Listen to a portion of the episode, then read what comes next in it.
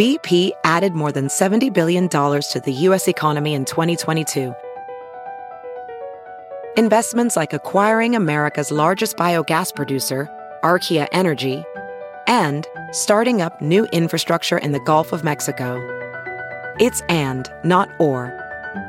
See what doing both means for energy nationwide at bp.com slash investing in America. Have you heard you can listen to your favorite news podcasts ad-free? Good news. With Amazon Music, you have access to the largest catalog of ad-free top podcasts included with your Prime membership. To start listening, download the Amazon Music app for free or go to amazon.com slash ad-free news podcasts. That's amazon.com slash ad-free news podcasts to catch up on the latest episodes without the ads.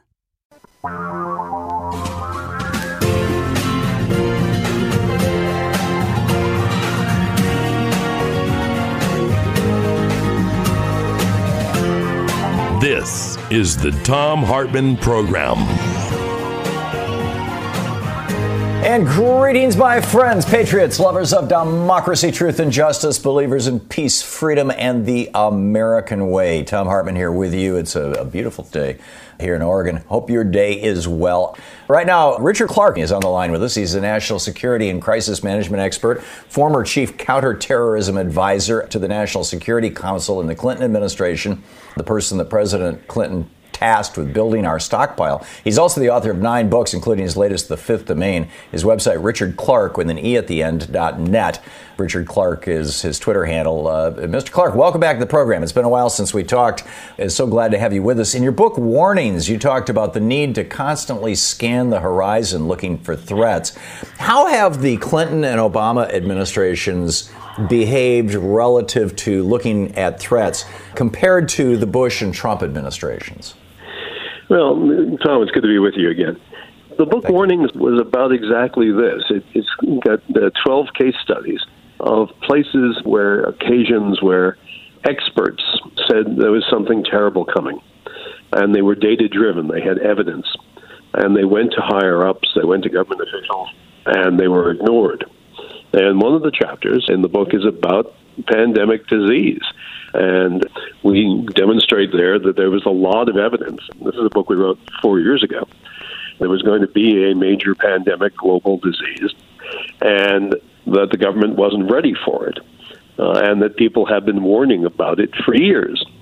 The Clinton administration, as you point out, was afraid that this might happen and developed a the first ever national uh, medical emergency stockpile, which uh, the Obama administration then used to crush Ebola in Africa before it could spread here.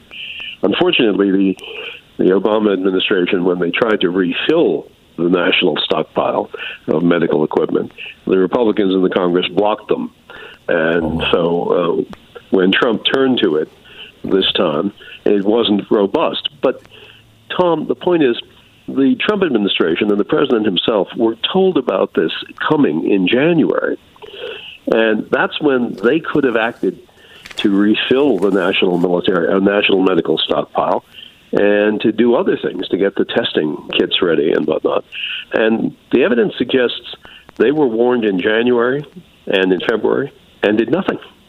Yeah, well, let me take it back from that. This is from ABC News. And I'll just quote a couple of sentences from this report. I'd like to get your take on it, since you worked in these, you know, within inside the White House. As far back as late November, this is the first sentence. As far back as late November, U.S. intelligence f- officials were warning that a contagion was sweeping through China's Wuhan region, changing the patterns of life and business and posing a threat to the population, according to four sources briefed on the secret reporting.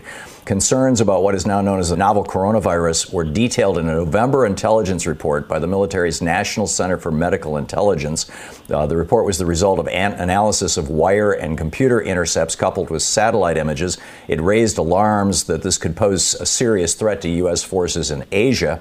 And then they quote uh, one of the sources who helped write the report. Uh, this is somebody from the Defense Intelligence Agency. Quote, analysts concluded that it could be a cataclysmic event. It was then briefed multiple times to the Defense Intelligence Agency, the Pentagon's Joint Staff, and the White House. And then they go on, you know, from that warning in November, the sources described repeated briefings throughout December for policymakers inside the National Security Council and at the White House. This is pretty dramatic stuff. Yeah, and what it means is you could have gotten off this last year, at the end of last year, but certainly by January. And what's the lesson from all of these facts? The lesson is that you have to have professionals in professional positions in the government. You can't have uh, amateur hour uh, with the National Security Council staff. You can't have amateur hour in the White House. You yeah, can't just we have pick up your friends. We do. You can't just pick up your friends and relatives and give them jobs and expect the system to work. Now, he calls uh, the, the, the professional cadre the deep state, which is pejorative. But there is a professional cadre in the government. And if you take away their jobs and give give them to frankly to boobs, then something will happen. And in this case, it's the pandemic. Something will happen where a trained professional will see intelligence information and know break glass, sound alarm, and others will not. And yeah. this, unfortunately, is a very high price that we're paying for the president's attitude toward government and his inability to govern. You know, some people like the fact that he had no government experience. Well, this is the price we're paying for having a president with no government experience. Right. Literally the first president in the history of the United States who was neither in the military nor served in any elected capacity. I'm curious, just a couple of other questions, and let me toss them out to you. And what are the other threats that Trump's ignoring? And are you concerned that, as he asserted back in 2012, he tweeted multiple times that Obama was going to start a war with Iran in order to get himself reelected. Do you think that Trump might try to start a uh, so called small war, you know, like Bush did with Iraq, to get reelected with Iran or North Korea, number one? And number two, overnight, Trump has been rage tweeting over 40 tweets, many of them focusing on Mike Flynn. What would be the implications of a pardon for Mike Flynn? Well, let me talk about Iran and North Korea. A war could break out at any time with Iran or North Korea even though the professionals, again, the military, don't want that, the national security apparatus doesn't want that. We we're trying to avoid those two wars, but they're both on hair triggers. And the president the other day uh, instructed the military not to be pushed around anymore by Iranian naval ships in the Gulf. Well, they haven't been. But he told them to lean forward and be more aggressive when they come into contact with the Iranian Navy. That's the way a war starts by accident. And I wouldn't put it past this man. I wouldn't put anything past this man. I certainly wouldn't put it past him to start a war, to change the topic, to take attention away from this incredible failure that he has had with the response to the pandemic. It's a long way between now and November, and anything is possible. I certainly hope that uh, cooler heads will prevail, but you can't you can't know when the president is the commander in chief, and there aren't a lot of filters between him and ordering us into war. With regard to Mike Flynn, you know, he was always a bad choice. People uh, in the Obama administration warned Trump not to pick him, that he was possibly uh, already doing things with the Russians and the Turks that were illegal. This conversation with the FBI that Trump is focusing on was a conversation after he had done all the things that triggered the FBI's interest. It's not that conversation that got him in trouble. It's the things that caused that conversation that got him in trouble. Remarkable stuff. Richard Clarke, his new book is The Fifth Domain, the author of nine books and uh, all of them brilliant. Richard Clarke with an E dot net is his website. You can tweet him at Richard Clarke. Richard, thank you so much for dropping by. It's great talking with you. Thanks, Thom and best of luck in keeping keeping the nation alerted. You're so good at it. This is the Thom Hartmann program. Back with more of the news of the day and your calls. Do you think that Trump is going to get away with this? Do you think he might start a war?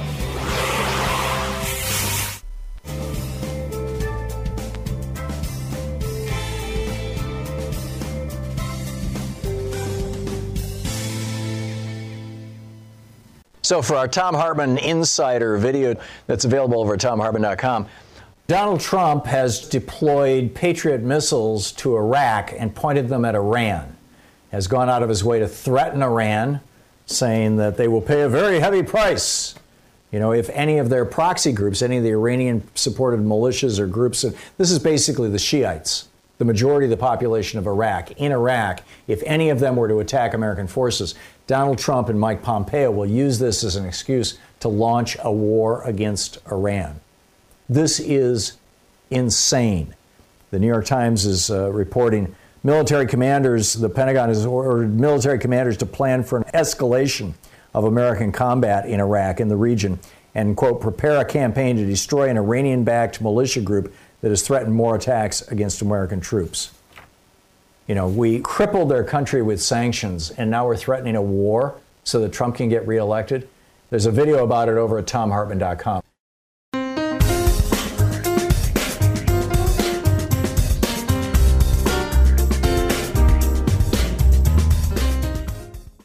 Speaking of uh, the news of the day and the coronavirus, and now this new report out that's you know rather startling, suggesting that people in their 30s and 40s are not getting the coronavirus in their lungs. Instead, it appears that one of the major parts of the body that this virus is attacking is called the endothelium. It's like a it's kind of like a saran wrap like internal lining, you know, the inside the blood vessels, inside the arteries and veins and the endothelium appears to be getting inflamed, and that inflammation is causing dysregulation of blood clotting and fibrin formation. And so, as a consequence, people are getting blood clots. In fact, it's so bad, you know, when they try to draw blood from COVID 19 patients, it clots in the tube, it clots in the hoses. When they try to run them on kidney dialysis machines, it clots everything up. This is something that we're just becoming familiar with now. But the bottom line is that there's probably thousands and perhaps as many as 10,000 if you look at the number of deaths in the United States that are above the normal seasonal average.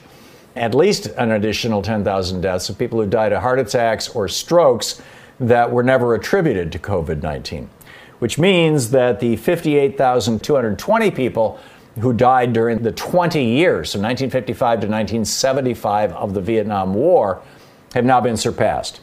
Donald Trump has killed more Americans than did the entire Vietnam War and all the presidents associated with it.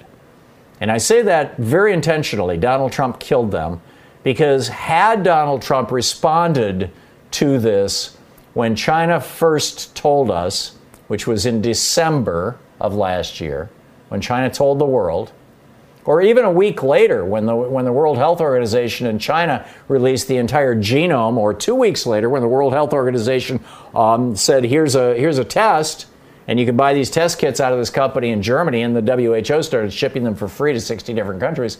Had Trump responded at all back then, instead of just lying through his teeth about the press, the, you know, the uh, security briefings he'd been getting all the way back to November. In November, we were telling Israel, look out, this virus is coming. If it infects the Middle East widely, you're going to have a crisis.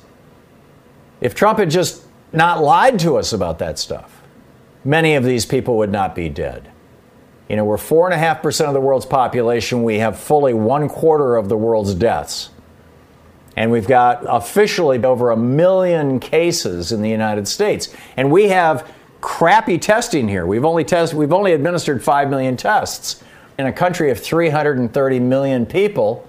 You know, and on top of that, you got a lot of people like healthcare workers. 9,000 healthcare workers have gotten sick from this thing, and some of them have died.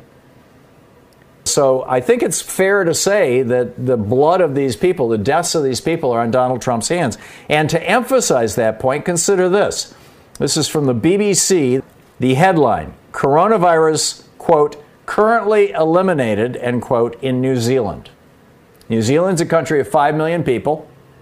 Australia is a country of, I believe, 20 million, maybe 30 million. Australia is on path to do this. They recorded just 16 new cases, no deaths in Australia on Sunday. But New Zealand, here it is. New Zealand says it has stopped community transmission of COVID 19, effectively eliminating the virus. With new cases in single figures for several days, they had one case on Sunday. New Zealand, one new case. Prime Minister Jacinda Ardern said the virus was, quote, currently eliminated. Now, they're still keeping the country relatively locked down. The entire country, for the entire period of time, and by the way, they're closer to Asia than we are, has reported fewer than 1,500 confirmed or probable cases and 19 deaths. Why? Because they immediately responded. They immediately put into place testing and contact tracing, and they locked down their economy. They are now starting to open their economy because, hey, nobody's got it here anymore. Very, very few people do, you know, so they're moving ahead.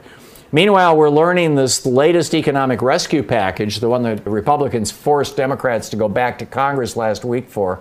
And, you know, in a couple of weeks, we're going to find out how many of those members of Congress are now sick with coronavirus as a consequence of these political games the Republicans are playing. But the headline over at the New York Times by Jesse Drucker the tax break bonanza inside the economic package. I'm just quoting from the New York Times.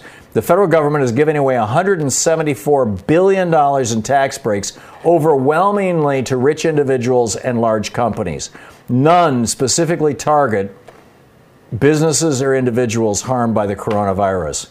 Barely two years after congressional Republicans and President Trump lavished America's wealthiest families and countries with a series of lucrative tax cuts, those same beneficiaries are now receiving a second helping.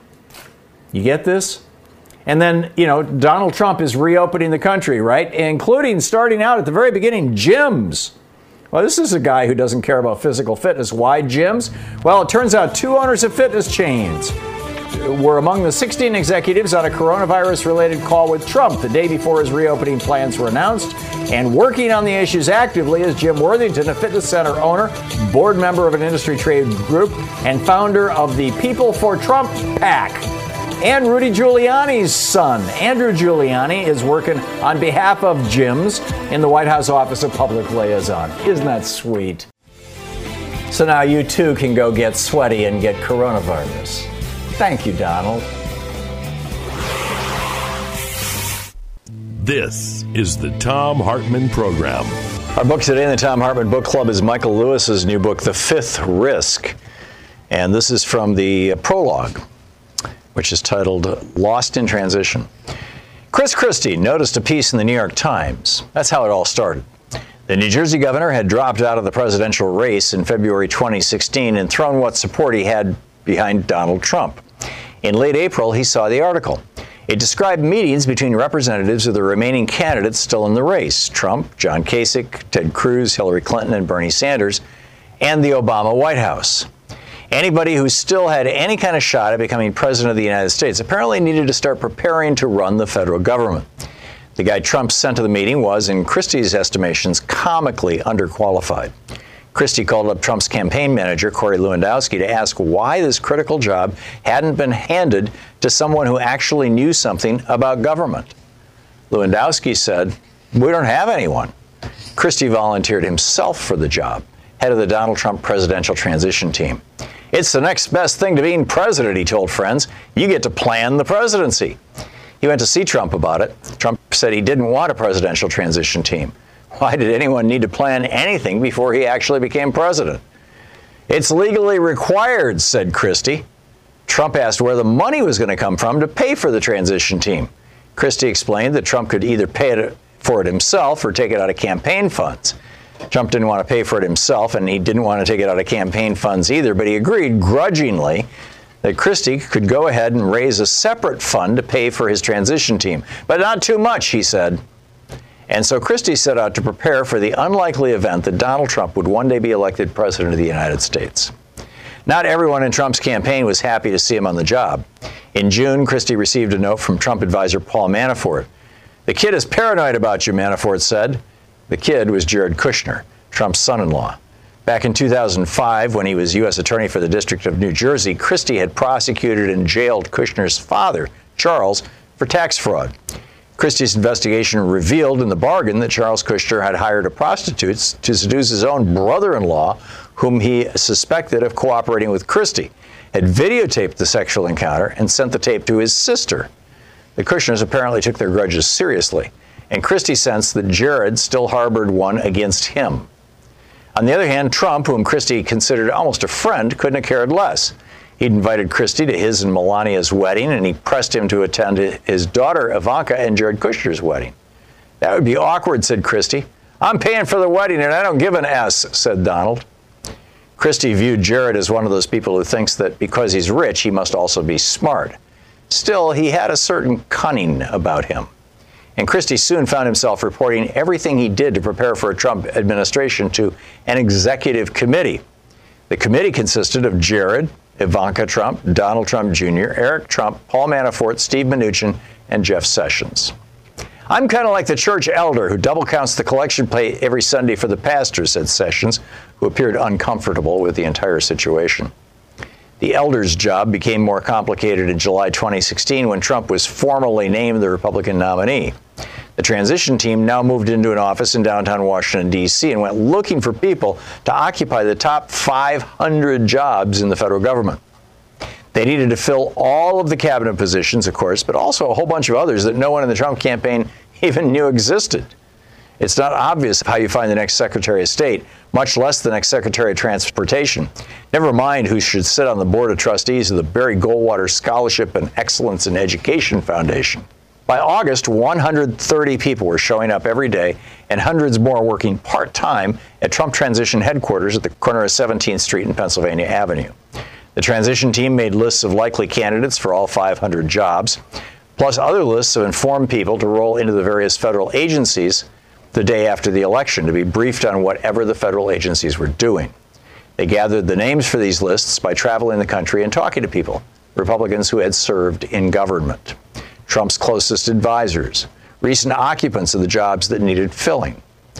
Then they set about investigating any candidates for glaring flaws and embarrassing secrets and conflicts of interest. At the end of each week, Christie handed over binders with lists of names of people who might do the job well to Jared and Donald and Eric and the others. They probed everything, says a senior Trump transition official. Who is this person? Where did this person come from? They only ever rejected one person, Paul Manafort's secretary. The first time Donald Trump paid attention to any of this was when he read about it in the newspaper. The story revealed that Trump's very own transition team, led by New Jersey Governor Chris Christie, had raised several million dollars to pay for its own staff. The moment he saw it, Trump called Steve Bannon, the chief executive of his campaign, from his office on the 26th floor of the Trump Tower and told him to come immediately to his residence many floors above. Bannon stepped off the elevator to find the governor of New Jersey seated on a sofa, being hollered at. Trump was apoplectic, actually yelling, You're stealing my money! You're stealing my effing money! What the F is this? Seeing Bannon, Trump turned on him and screamed, Why are you letting him steal my effing money? Bannon and Christie together set out to explain to Trump federal law. It continues from there. The book is The Fifth Risk by Michael Lewis.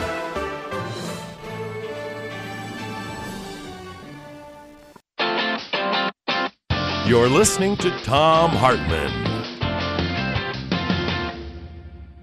Australia unveiled a dramatic initiative, this uh, from the uh, Huffington Post, to trace new cases of the coronavirus within its borders this week. An app uh, the government officials hope 40% of the population will soon download.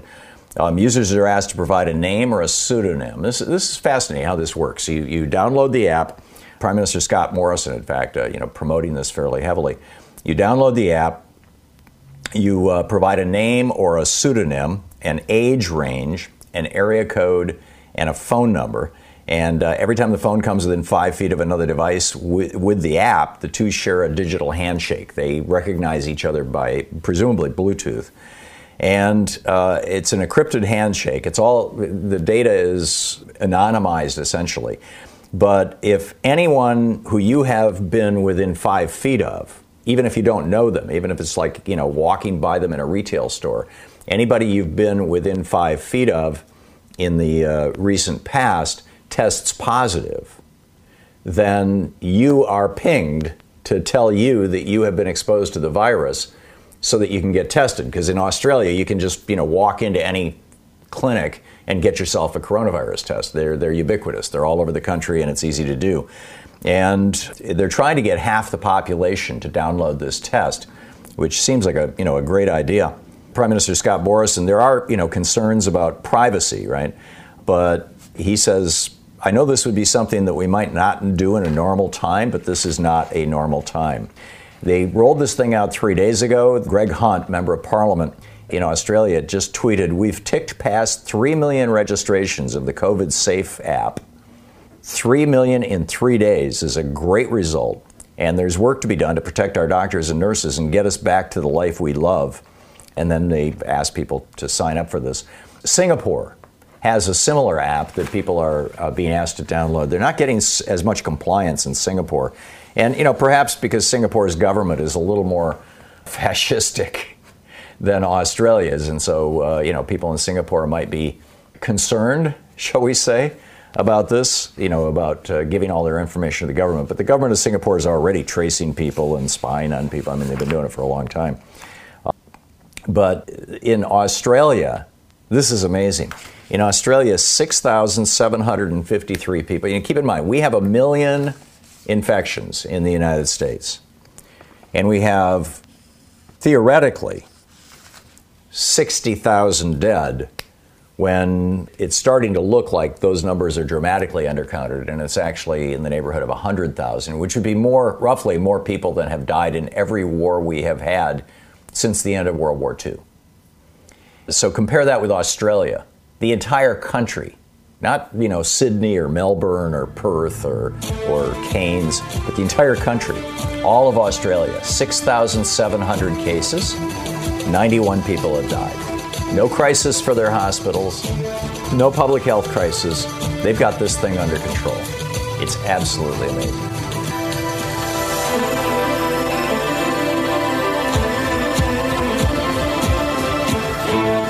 Our one hour free podcast recaps our show, and it's available wherever fine podcasts are found. And we have the full three hour podcast available over at thomhartmann.com if you want to really support our program.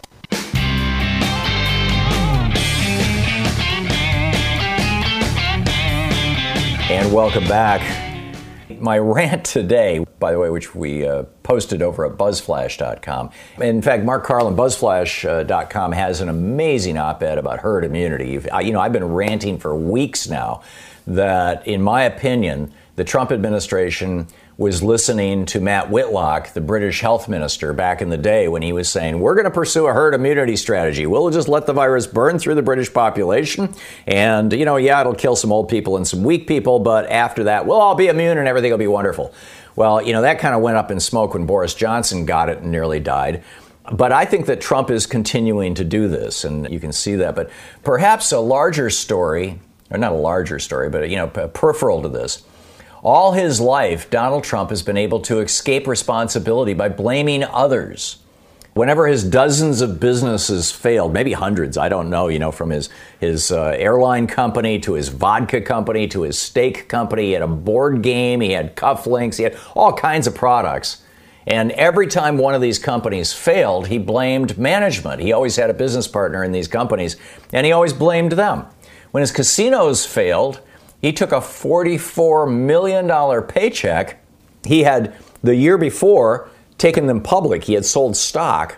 His investors lost over a billion dollars, but he took 44 million bucks, put it in his own pocket, and then declared bankruptcy. And who did he blame then? This was back in the 90s, the late 90s. He blamed the economy and President Clinton. Now, in a desperate attempt to avoid responsibility for killing what may be 100,000 Americans right now. The New York Times today reporting that we're radically, dramatically undercounting these deaths. We've got 60,000 official deaths. We may be undercounting them by as much as 60 or probably more like 50%, which means that we're over 100,000 now. We'll certainly be at 100,000 by election day. He's trying to avoid responsibility for killing literally more Americans that have died in all our wars since the end of World War II. The Korean War, 30,000 dead. The Vietnam War, 50, 56 or 58,000 dead. You know, our smaller wars in Iraq and Afghanistan, you know, another 10, 15,000 dead. You add all that up, it's 100,000 people. And that's how many Trump is going to have killed. More than every war since the end of World War II through his incompetence. And who is he trying to blame for this? The Chinese. Now, keep in mind, Australia just yesterday reported their 91st death. The entire country, 91 people dead. The entire friggin' country. You know, the deaths in South Korea flattened out at around 300. Deaths in Taiwan, around 200. Deaths in New Zealand, they're zero now. You've got countries literally all over the world who have this thing under control or are close to having it under control, and we have 4.5% of the world's population, and we've got a third of the world's cases and a quarter of the world's deaths. And Trump is now trying to blame China for this. He sent Secretary of State Mike Pompeo to the CIA to lead an effort through America's spy agencies to find evidence that this coronavirus started in a lab or jumped out of a lab in Wuhan, China. Now, the world scientists tell us that the genome of the virus, which is kind of like a roadmap to where it's been, show that it probably escaped from a wet market, you know, from a bat in a wet market. But America's Americans right now really don't care where it started, no matter how hard Trump is going to try and point to that. This deadly virus is here now among us. And Americans want our government to provide widespread infection testing and antibody testing so we can know who has it and who had it. And in that, Trump and Kushner continue to fail. So, my question for you Trump was able to walk away from blame for all of his many business failures and his, bank, his six bankruptcies. And now he's bankrupting America and trying and killing Americans through his incompetence and trying to blame that incompetence on China. Now, it looks to me like this time it's not going to work, but Trump is betting the farm that it will. His 40 rage tweets overnight, you know, he's, he's working himself up to, to pardon Mike Flynn. Hey, let's have a distraction. He's doing everything he can to change the subject. If you look at his rage tweets from last night, his, his you know 40 plus rage tweets from last night, not one referencing the fact that there are 60,000 dead Americans, 60,000 families mourning and grieving, a million infections, hundreds of thousands of families frightened and scared to death because members of their families right now are fighting this virus either at home or in the hospital. Millions more Americans scared to death that if they just go to the supermarket, they're going to die. Did Trump address any of that last night in all of his rage tweets? No. No, it's all about grievance. It's all about, you know, do nothing Democrats who are actually doing, trying to do something. This is literally the do nothing Trump administration. Relative to the coronavirus and, and the economic fallout, what he's doing is as bad as or worse than what Herbert Hoover did in 1930 after the stock market crash in the fall of 1929. Herbert Hoover did literally nothing for two years. Is Trump going to get away with this? You're listening to the Thom Hartmann Program. And do you think he might start a war to distract us from it? It's what he said Obama was going to do in 2012. Quick math the less your business spends on operations, on multiple systems, on delivering your product or service, the more margin you have and the more money you keep. NetSuite is the number one cloud financial system, bringing accounting, financial management, inventory, HR, into one platform and one source of truth. With NetSuite, you reduce IT costs because NetSuite lives in the cloud with no hardware required, accessible from anywhere. You cut the cost of maintaining multiple systems because you've got one unified business management suite. You improve efficiency by bringing all your major business processes into one platform, slashing manual tasks and errors. Over 37,000 companies have already made the move. So do the math. See how you'll profit with NetSuite. Now through April 15th, NetSuite is offering a one-of-a-kind flexible financing program. Just head over to netsuite.com slash Hartmann with two N's. netsuite.com slash Hartmann. That's netsuite.com slash Hartmann. As a professional welder, Shayna Ford uses ForgeFX to practice over and over, which helps her improve her skills. The more muscle memory that you have, the smoother your weld is. Learn more at meta.com slash metaverse impact. As you write your life story, you're far from finished. Are you looking to close the book on your job? Maybe turn a page in your career? Be continued at the Georgetown University School of Continuing Studies. Our professional master's degrees and certificates are designed to meet you where you are and take you where you want to go. At Georgetown SCS, The learning never stops, and neither do you. Write your next chapter. Be continued at scs.georgetown.edu slash podcast. This is the Thom Hartmann Program. Our book today is The Hermit King The Dangerous Game of Kim Jong un by Chung Min Lee. This is from the first chapter, Life in Earth's Paradise.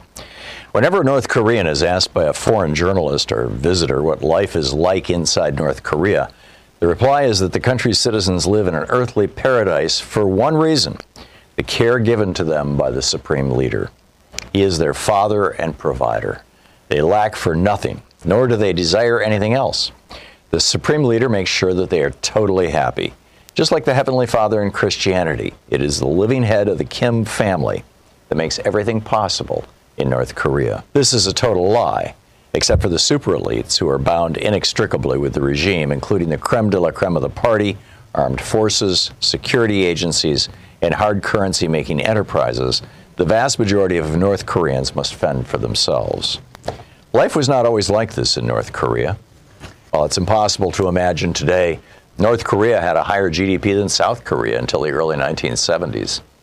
In 2017, South Korea's GDP was 1.5 trillion, whereas North Korea's was 33 billion. Per capita GDP was $30,000 in South Korea, $1,300 in North Korea. Still, North Koreans are routinely told that South Korea is filled with beggars and only a tiny percentage of corrupt capitalists live well. The rest of the population ekes out the barest of livings in squalid conditions. Because the country is a stooge of the American imperialists, South Korean women are constantly raped by American soldiers, Pyongyang's propagandists claim, and the people are yearning for liberation by North Korea. Even the government funded Russian international television network, RT, which has prided itself as a mouthpiece of the Putin regime, believes that North Korean propaganda has gone a step too far. A 2017 RT documentary called The Happiest People on Earth North Korea, the rulers, the people, and the official narrative offers the outside world a peek into that nation. A factory manager recounts her emotions when Kim Jong un made an on site inspection visit in January 2016. Quote, when the great Marshal Kim Jong un opened the windows and walked in, we beheld his sun like image. It was like a dream, as if I was the only one who enjoyed this great honor. She continues with straight face the entire factory and workshop filled with sunlight when the great marshal arrived. The film crew captures a scene of students studying in the famous Kim Chaek University of Technology. Since most North Korean men have to spend 10 years in the Army before they can enroll at a university, Male students at Kim Chaek are typically in their late 20s or early 30s. One student says, Thanks to the great leader and the Marshal General's revolutionary course, our country became the strongest country in the world. With a big smile, the student goes on to say, All stooges who dare attack our sovereignty are our enemies. Each year, the nation busies itself preparing for the celebration of Kim Il sung's birthday on April 15th, called the Day of the Sun. The film crew captured citizens gathering in a plaza to pledge their loyalty to Kim Il sung and Kim Jong il. After they take their vows, first grade children goose step to martial music, and the child leading the formation raises her right arm in a 45 degree salute, just like the goose stepping members of the armed forces. A middle school orphanage official tells the film crew that the great Marshal Kim Jong un spent two hours visiting the school. In the entrance, you see a giant mural depicting the floor plan of the orphanage. The point where Kim began his inspection is marked with a red star, and his footsteps are marked in red arrows. The entire room is devoted to pictures and relics of his visit. The red and yellow blanket that Kim touched, and the white chair with the blue cushion he sat in, are boxed in glass. Everything he touches is preserved as a holy remnant, just as was done with anything his father or grandfather touched.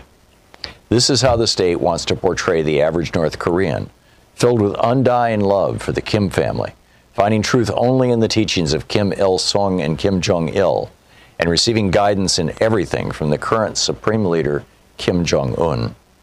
The truth is, every North Korean has an avatar, because how the avatar behaves can mean the difference between life and death.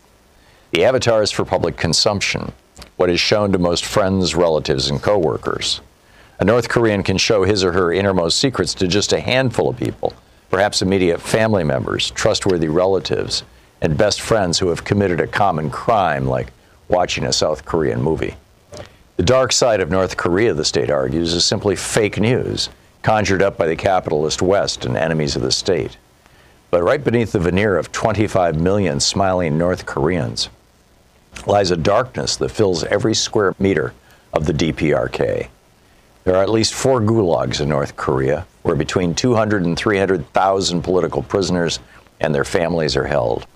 Officially, the state says there are no political prisoners. Ahn Myong-chol was a guard in Camp 22, no longer in operation, and one of the few guards who escaped to South Korea. He was trained to see prisoners not as human beings, but as animals. In fact, prisoners got smaller rations than the dogs reared by guards. Prisoners shouldn't make eye contact with instructors, recalls An. The book The Hermit King by Chung Min Lee.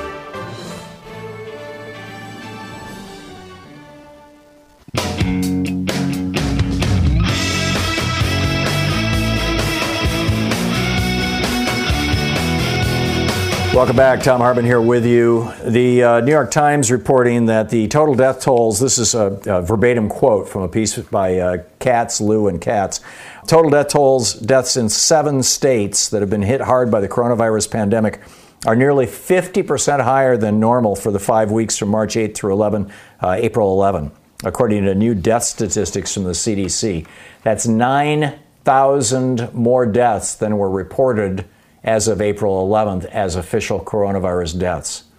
Uh, they go on to say if you look at the provisional deaths from all causes, death counts in New York, New Jersey, Michigan, Massachusetts, Illinois, Maryland, and Colorado have sparked far above their normal levels for the period. In New York, the home of the biggest outbreak, the number of deaths over this period is more than three times the normal number. We're talking about deaths that are not considered coronavirus deaths. In New Jersey, deaths have been 172% of the normal number more than 5,000 additional deaths, again, not counting coronavirus. In Michigan, it's uh, the equivalent of about 2,000 deaths, 121% higher. So, you know, people are, are stroking out from coronavirus.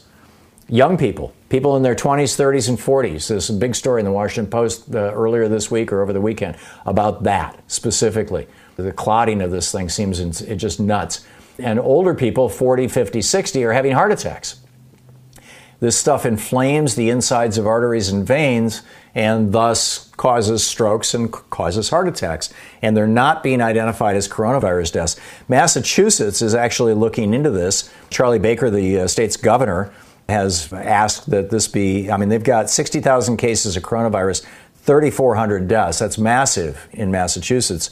You know, they're looking at all these deaths and say, Charlie Baker is saying, People have gone back and started to do some work to try and figure out if there are cases where people presented with what could have been deemed as COVID 19 symptoms and possibly were categorized in some other way. And yes, according to the New York Times today, that's happening.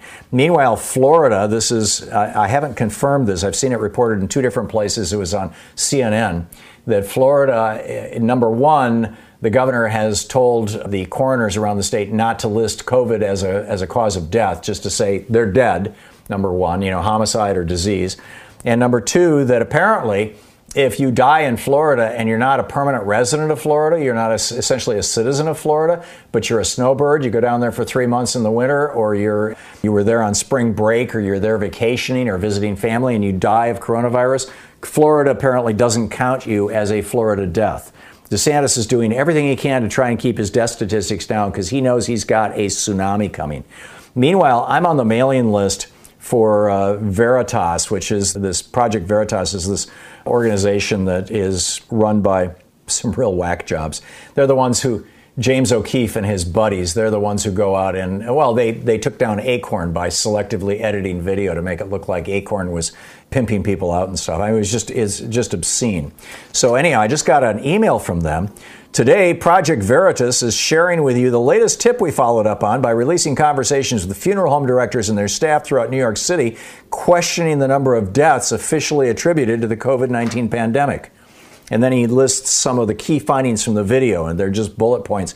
Judge calls BS on relatives' COVID 19 cause of death. funeral home. To me, all you're doing is padding the statistics, making the death rates in New York City higher than estimated. Staten Island funeral, funeral director questions Mayor de Blasio's role in ads. I think it's political. Brooklyn funeral director, they're padding the numbers. Medical examiners too busy to investigate. Brooklyn funeral director, 40 year old died at home with no symptoms other than fever, was toe tagged as COVID 19. In other words, what the right wing is saying right now, what James O'Keefe and his buddies are saying, is that there aren't as many dead people as you think those official numbers for COVID deaths are wrong because they're just making this stuff up to make Trump look bad. Well, how does that account for the fact that the overall death rate from all causes is massively up in New York and these other states where you have these large outbreaks? And yet, you don't have deaths from car accidents. I mean, nobody's driving. You don't have deaths from, from you know, many workplace deaths. You know, it's a major source of injury and death. Those aren't happening. I mean, it's like they're literally trying to say the sky is not blue anymore, it's green. And, you know, and, and, the, and the grass is not green anymore, it's blue. And you know, what you've been seeing is backwards. And this, you know, this is going to help out Trump somehow? To have James O'Keefe out there saying, oh, they're lying about how many people are dying from COVID at the same time that all the experts and the main, main media and actual scientists and the Centers for Disease Control itself, these are CDC, CDC statistics, the CDC that has uh, repaired their website not to show the first cases, the early cases of COVID in the United States. I mean, it's bizarre what the CDC has done on their website. You know, when you try to look at previous data but that CDC is saying, yeah, you know, you've got more deaths that you, you know, that, that probably should be attributable to COVID. We can't find another explanation for it. And the states are going back and looking at this. I mean, how did Americans dying become partisan? How'd that happen? Oh, yeah, that's right. That Republican president was completely incompetent and didn't pay any attention to the scientists and the warnings from the CIA and the Pentagon and everybody else back in November that this thing was coming. That's how it became partisan. Trump is starting to get frantic that he's not going to get reelected. And, uh, you know, oh, let's blame China. Let's blame Obama. Let's say that they're lying about the numbers.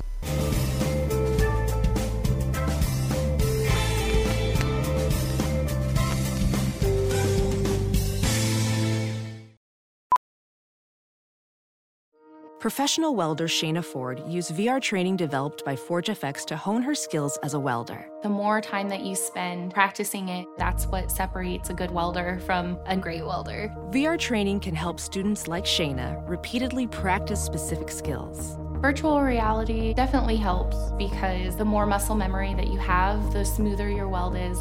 Explore more stories like Shayna's at meta.com slash metaverse impact.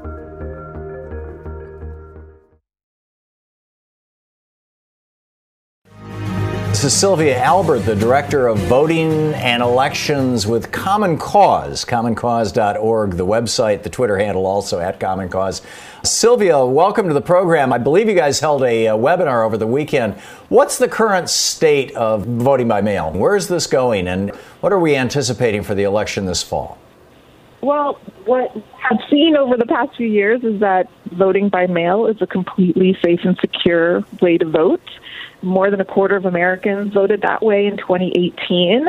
And so, in the midst of a global pandemic, we absolutely believe that um, increasing vote by mail is the way to ensure that Americans can stay safe, you know, be concerned about their health, and still exercise the fundamental right to vote.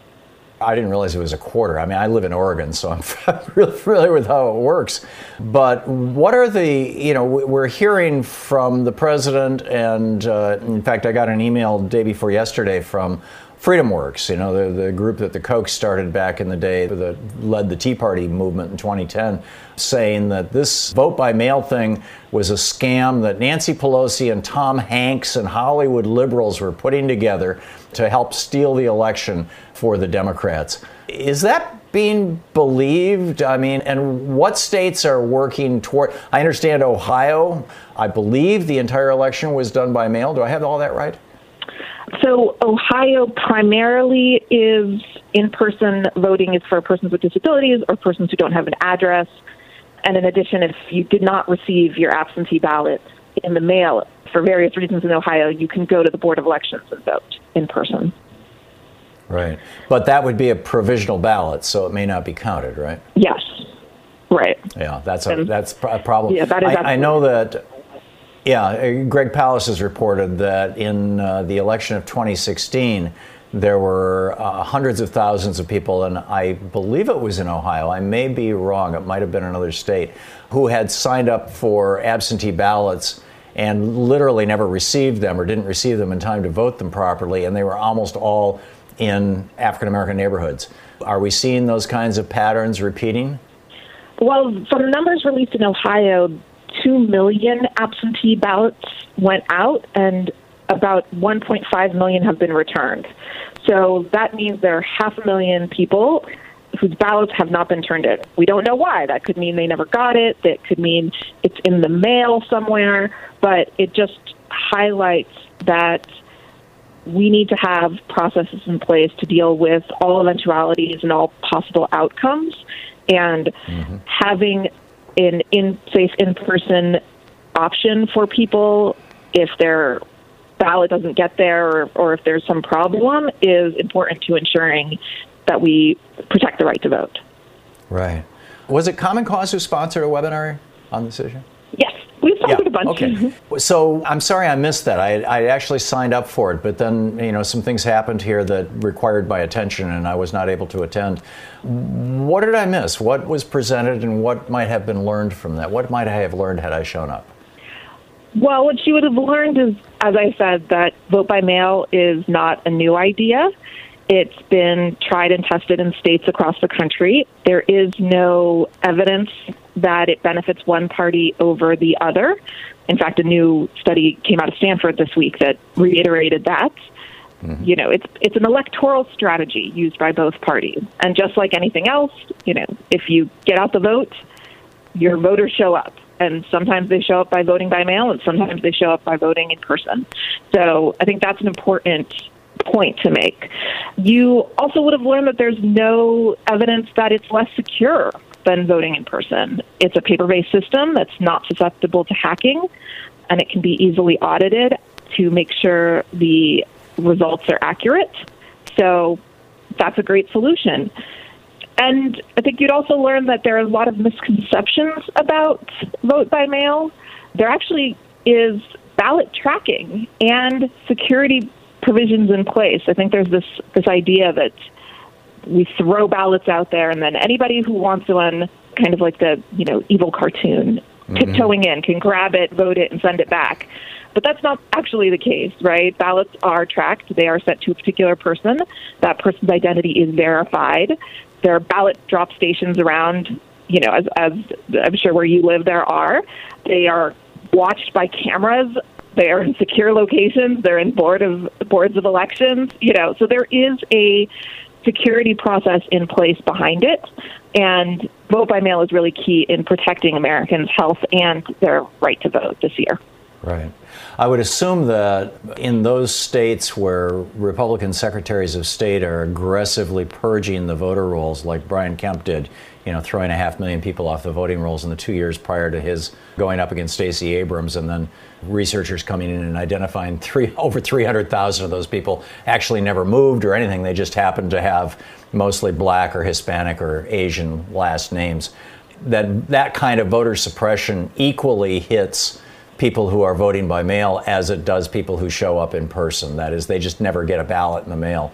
You know, I know the Democrats are concerned about this, and the Republicans are aggressively trying to promote this. And I'm guessing Common Cause, you know, you're not a partisan organization, um, but it seems to me like those are just the facts on the ground. What is being done about these kinds of voter suppression efforts? Well, what we are seeing is legislatures and executives around the country taking positive actions, regardless of you know being Republican or Democrat, regardless of the rhetoric that the president is using. Republican governors and states have moved to expand vote by mail and to ensure that all communities have access to the ballot. And mm-hmm. as advocates, what we are there to do is ensure that when vote by mail is expanded, that there are safeguards in place for all those people that you're discussing who don't get mail or it got lost in the mail or their dog ate it or for whatever reason or this is a brand new system and you know people don't know how to use it. So even as states move to expand we want to make sure they're doing it in a way that doesn't disenfranchise.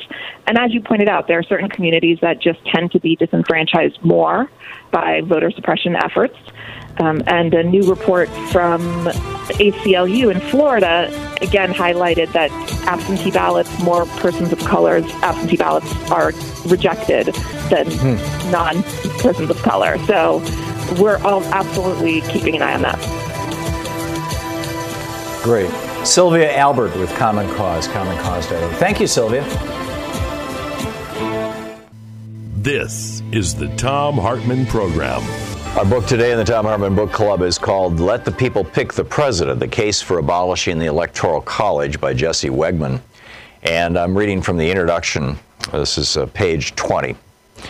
But what exactly can we do about the Electoral College? People have been trying to answer that question for more than two centuries. Since the first proposed amendment to the Electoral College was introduced in Congress in 1797, there have been more than 700 attempts to reform or abolish it more by far than any other provision of the Constitution.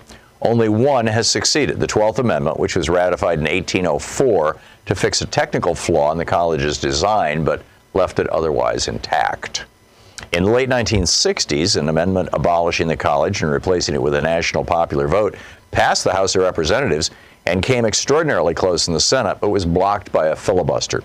At the time, 80% of the American public supported switching to the popular vote, as did President Richard Nixon and other top Republicans and Democrats. To some, this litany of failures speaks to itself. I think it's a waste of time to talk about changing the Electoral College, former President Jimmy Carter said in 2000. Carter had supported a national popular vote in the 60s and the 70s. I would predict that 200 years from now, we'll still have the Electoral College, he said. Was President Carter right? Is it simply our fate as Americans to remain trapped by the historical quirks of a Constitution that is too easy to revere and too hard to change? Especially after the failed effort in the 60s when American politics were far less polarized to today and there was no simple partisan divide over the issue. It's clear that a constitutional amendment is not in the cards. But there may be another way. It's called the National Popular Vote Interstate Compact an agreement among states to award all of their electors to the winner of the national popular vote rather than the winner of their statewide vote.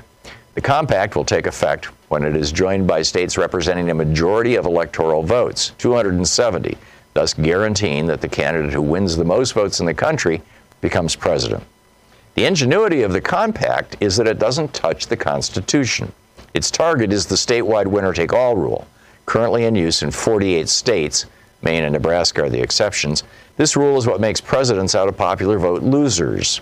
It incentivizes presidential campaigns to ignore more than 100 million American voters living in non competitive states, turning what should be a national electoral contest into a series of bitter hyperlocal brawls. It focuses nearly all campaign spending and policy proposals on a few so called battleground states, where even a small shift in voting can lead to an electoral jackpot for one side or another. That familiar red and blue map we all obsess over every four years, it's nothing but a visual representation of state winner take all rules, with each state stamped Democratic or Republican as though that is its true identity, regardless of how many voters from the other party cast a ballot there. This is bad for democracy, and it should concern all Americans, no matter where they live or which political party they support. In contrast, when candidates know that all votes are equal and they need a majority of them to win, they're forced to seek the support of all Americans and craft policies that appeal to as many people as possible. The Popular Vote Compact was launched in 2006 and got its first member state, Maryland, the following year. As of October 2019, 15 states in the District of Columbia, together representing 196 electoral votes, had joined. 74 more, and the compact takes effect. So far, only Democratic majority states have joined the compact. And while the 2016 election dealt a significant setback to efforts to enlist Republican led states, lawmakers of both parties around the country continue to support it, and Republican led chambers have passed it in four states. Critics of the compact call it an end run around the Constitution. And it's true that the Constitution's framers never mentioned something like a popular vote compact. They also never mentioned the winner take all rule, but that didn't stop the majority of states from rapidly adopting it to benefit themselves. That's the whole point of the compact. The framers gave states near total control over how to allocate their electors. The fact that the compact is an agreement among states also means that, unlike a constitutional amendment, which is effectively permanent, member states may back out if they later decide they don't want to be a part of it. Opponents of the popular vote argue that no matter how you might achieve it, it's not the way our country is built. As the popular saying goes, we're a republic, not a democracy. The Electoral College is one of the core Republican elements of the framers' constitutional design, like the Senate and the Supreme Court, which are there precisely to prevent majorities from running rampant. In other words, majority rule is not our only organizing principle and perhaps not even our most important. There are two problems, however, with this argument. The minor one is on the surface and involves terminology. The United States is both a republic and a representative democracy. The two terms describe the same thing a government in which the people hold the ultimate power but elect representatives to make laws, policies, and other decisions on their behalf. The founders used the term republic to distinguish what they were building from a monarchy. For them, democracy generally referred to the direct variety, as in ancient Athens or the New England town meeting, where the people literally make the laws themselves. But American politics at the national level has never been and never will be a direct democracy. So any distinction between the terms today is meaningless. As one political columnist put it, to say that the U.S. is a republic and not a democracy is like claiming to eat beef and pork, but not cows and pigs. The bigger problem with the saying is the implication that lies beneath it. The book, Let the People Pick the President by Jesse Wegman. You've been listening to Thom Hartmann. For audio and video archives, visit thomhartmann.com.